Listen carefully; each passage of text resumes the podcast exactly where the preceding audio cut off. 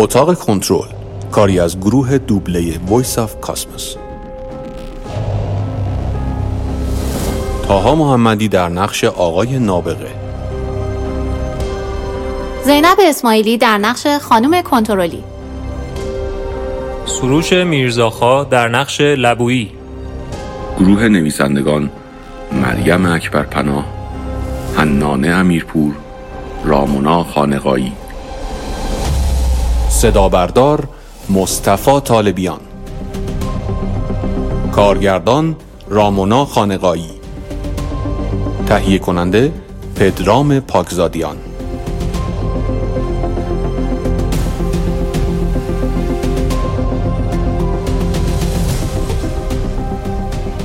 قسمت دوم.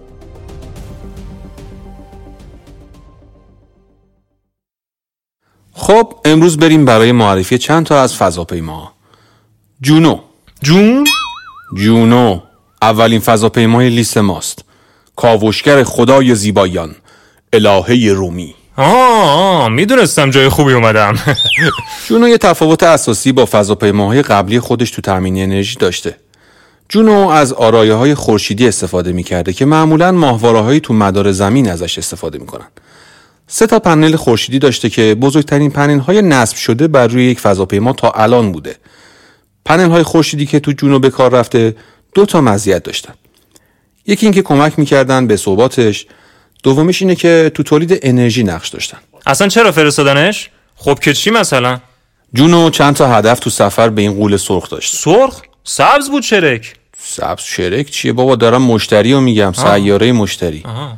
یکیش این بوده که نسبت اکسیژن به هیدروژن رو مشخص کنه و فراوانی آب رو تو مشتری بسنجه که این کار کمک مهمی به فهمیدن چگونگی به وجود اومدن مشتری می‌کنه. و برآوردی داشته باشه از جنس هسته مواد مشتری و بتونه نقشه دقیقی از میدان مغناطیسی مشتری پیدا کنه که این کارش به دانشمندان کمک می‌کنه اساس فیزیکی نظریه دینامیک رو بفهمن و یه تحقیقی از ساختار سبودی این سیاره و شفقهای مشتری داشته باشه. کاملا درسته. ممنونم. اجازه بدید از رکوردهای این قهرمان براتون بگم. به بهترینش همون 247 نیم کیلوگرم مدال طلای سیدنیه دیگه. چی؟ رضا زاده دیگه. همه رکورداشو از برم وای خدا. بله ادامه میدم. جونو دو تا رکورد باحال برای خودش ثبت کرده. اولیش تو سال 2016 بوده که تونسته با گذر از فاصله 791 میلیون کیلومتری رکورد دورترین فضاپیمای خورشیدی رو به اسم خودش به ثبت برسونه.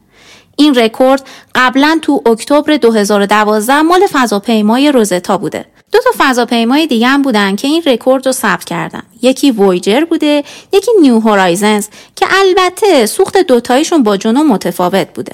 یه کار فوق‌العاده دیگه‌ای که جونو انجام داده سال 2016 بوده. تونسته علیرغم اون نیروی گرانش عظیم مشتری با موفقیت توی مدار قرار بگیره. مشتری جونو رو با سرعت 265 هزار کیلومتر به سمت خودش کشونده و با این کارش جونو رکورد سریعترین ابزاری که تا به حال توسط انسان ساخته شده رو به اسم خودش ثبت کرده. البته این رکورد قبلا دست فضاپیمای هلیوس یک تو آوریل 1979 بوده که جونو تونسته این رکورد 40 ساله رو بشکنه. 265 هزار کیلومتر. آره خیلی خفنه. جونو فضاپیمای منظمی بوده. از اون خاطر که دقیقا بعد گالیله تو محل برنامه ریزی شده فرود اومده. یه چیز خیلی جالب در مورد موتور موشک جونو اینه که این موتور مال روسیه بوده. اما حالا تو خاک آمریکا برای پرتاب ماهواره مورد استفاده قرار می‌گیره. این موتور که اسمش RD 180 بود از خیلی جهات دیگه از هر موتوری تو زمان خودش بهتر بود. یه چی بگم؟ من فیلم پرتاب این موشک رو که نگاه می‌کنم ها اون حجم گنده دود که از تهشون می‌زنه بیرون همچین زهر ترک میشم. اینا آلودن خب. می‌زنن محیط زیست رو میپکنن. خب ببین این روزا که بحث محیط زیست داغه این سوال پیش میاد که موتور RD 180 یه طرفدار محیط زیست بوده یا نه. بزرگترین مزیت فنی این موتورهای جدید نسبت به آردی 180 اینه که تو این موتورها به جای کروسین یا نفت سفید از متان به عنوان سوخت استفاده میشه. نفت سفید بعد از چند بار استفاده می‌تونه موتور کثیف کنه ولی متان پاکتر میسوزه. و یکی دیگه اینکه تولید متان تو مریخ یعنی کاری که ایلان ماسک قصد انجام اون رو داره خیلی ساده تره. همین اوزون رو سوراخ کردن دیگه. فضاپیمای بعدی کاسینیه اون مرگش رو با غرق شدن در اوج زیبایی انتخاب کرد. جک تایتانیک. Every night in my dreams I feel you. هنوز صدای کمک کمک گفتن دختر تو گوشمه. اون کامبک بوده بابا کمک چیه؟ حالا هرچی کاسینی یکی از بزرگترین و پیچیده ترین فضاپیماها بوده. از بین تمام فضاپیماهایی که تا حالا به مدار ارسال شدن تنها دو تا فضاپیمای فوکوس که برای شورویه از این فضاپیمای کاسینی سنگین تر بودند کاسینی جزو یکی از بلند پروازانه ترین معمولیت هایی بوده که تا حالا انجام شده.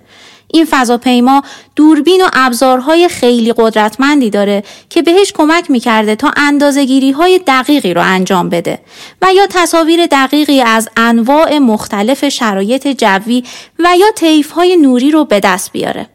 این فضاپیما دوربین و ابزارهای خیلی قدرتمندی داشته که بهش کمک می‌کرده تا اندازگیری های دقیقی انجام بده و یا تصاویر دقیقی از انواع مختلف شرایط جوی و طیف های نوری به دست بیاره.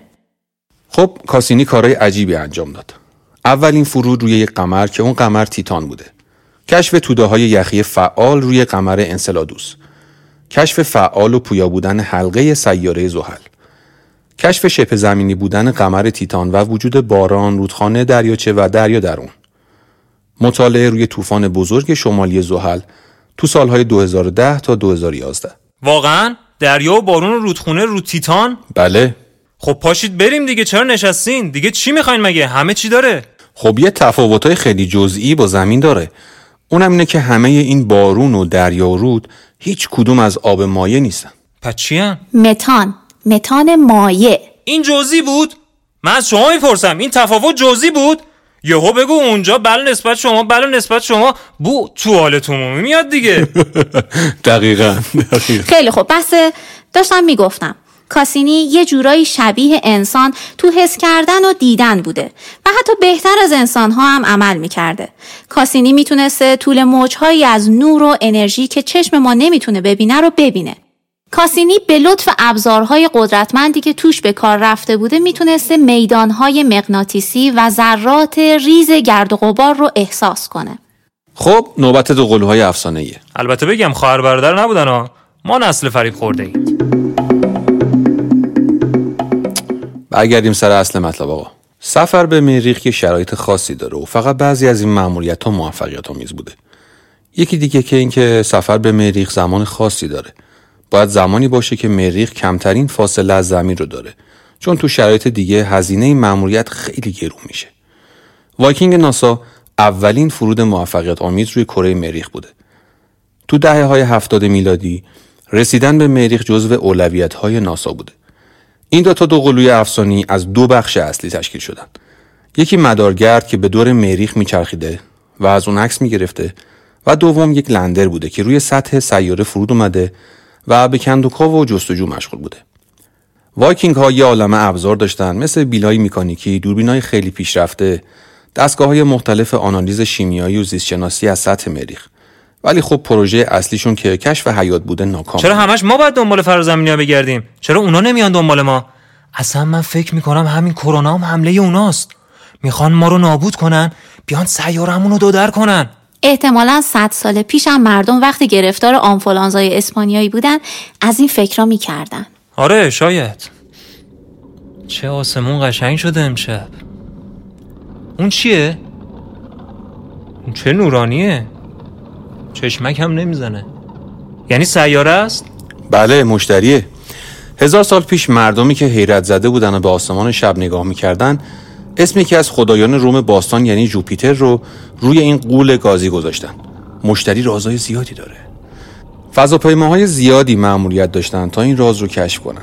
یکی از این فضاپیماها گالیله بود. گالیله تونست کشفیات زیادی داشته باشه. اون تونست به لایه های خارجی مشتری نفوذ کنه. فضاپیمای گالیله خیلی سرسخت بوده و تا الان یکی از سرسختترین تلاش ها رو برای ورود به جو این قول سرخ انجام داده.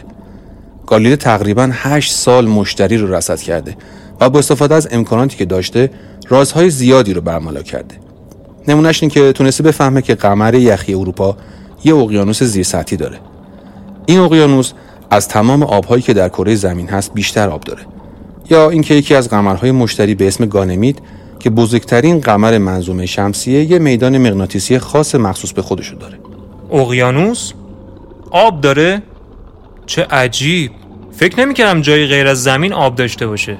گالیله به خاطر هدفی که داشته ابزارهای علمی خیلی پیشرفته اون زمان رو داشته.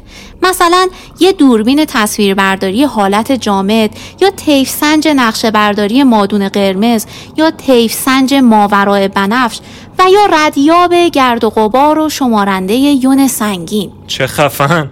خورشید چی؟ فضاپیمای جرأت نزدیک شدن به خورشید داشته تا به بله مدارگرد خورشید از ماه فوریه 2020 از مرکز فضایی کندی با موشک اطلس 5 تو مدار خورشید قرار گرفته و قرار هر 6 ماه یک بارم به خورشید نزدیک بشه. با فعالیت این مدارگرد دانشمندان می‌تونن از یه زاویه جدیدی به خورشید نگاه کنند. پرتاب مدارگرد خورشیدی حدود 18 ماه بعد پرتاب کاوشگر خورشیدی پارکر ناسا انجام شده. داده های این دوتا فضاپیما مکمل همدیگه هستند که می‌تونن هر کدومشون از زاویه دید و ابزارهای خاصی که دارن خورشید رو بررسی کنن. خب حالا چی شد؟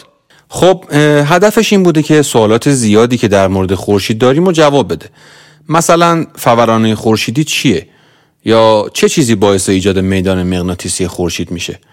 یا مثلا منشأ پلاسمای باده خورشیدی کجاست؟ باد خورشیدی؟ بی خیال آقا. از کجا این باد در خواهش می‌کنن دوباره شون می‌گفتم که خیال پردازی های انسان حد و مرزی نداره. خب بعضی ها شاید تصور کنن که برنامه ناسا برای اعزام فضانورد به مریخ تو سال 2030 خیلی آینده نگران است. این آقا ایلانه بیاد زمین رو درست کنه. خدا رو نابود میشه. چه کراشی زده رو مریخ. خب آقای ماسک جفتش رو انجام داده. با موشک هایی که برای چند بار قابل پرتاب هستند با خودروهای الکتریکی و استفاده از نور خورشید برای تولید انرژی در مساحت های قابل توجه. هم زمین رو داره نجات میده هم به فکر یه خونه دیگه است. بله بعد نیست بدونید که ناسا برای نیم قرن بعد هم برنامه ریخته. ناسا اعلام کرده که برنامه‌ای برای فرستادن یک فضاپیما به خارج از منظومه شمسی در سال 2069 داره. 2069 همزمان با سالگرد صدومین سال سفر انسان به ماه و مأموریت تاریخی آپولو 11 تو این مأموریت یک فضاپیما به منظومه آلفا قنتورس فرستاده میشه. البته هنوز این طرح تو مراحل اولیه و برنامه ریزی هستش و حتی اسم اون هم مشخص نیست. این مأموریت نامعلوم در کنفرانس ژئوفیزیک آمریکا سال 2017 معرفی شده اما این طرح ایده جدیدی هم نیست و در واقع این ایده برای اولین بار در سال 2016 مطرح شده.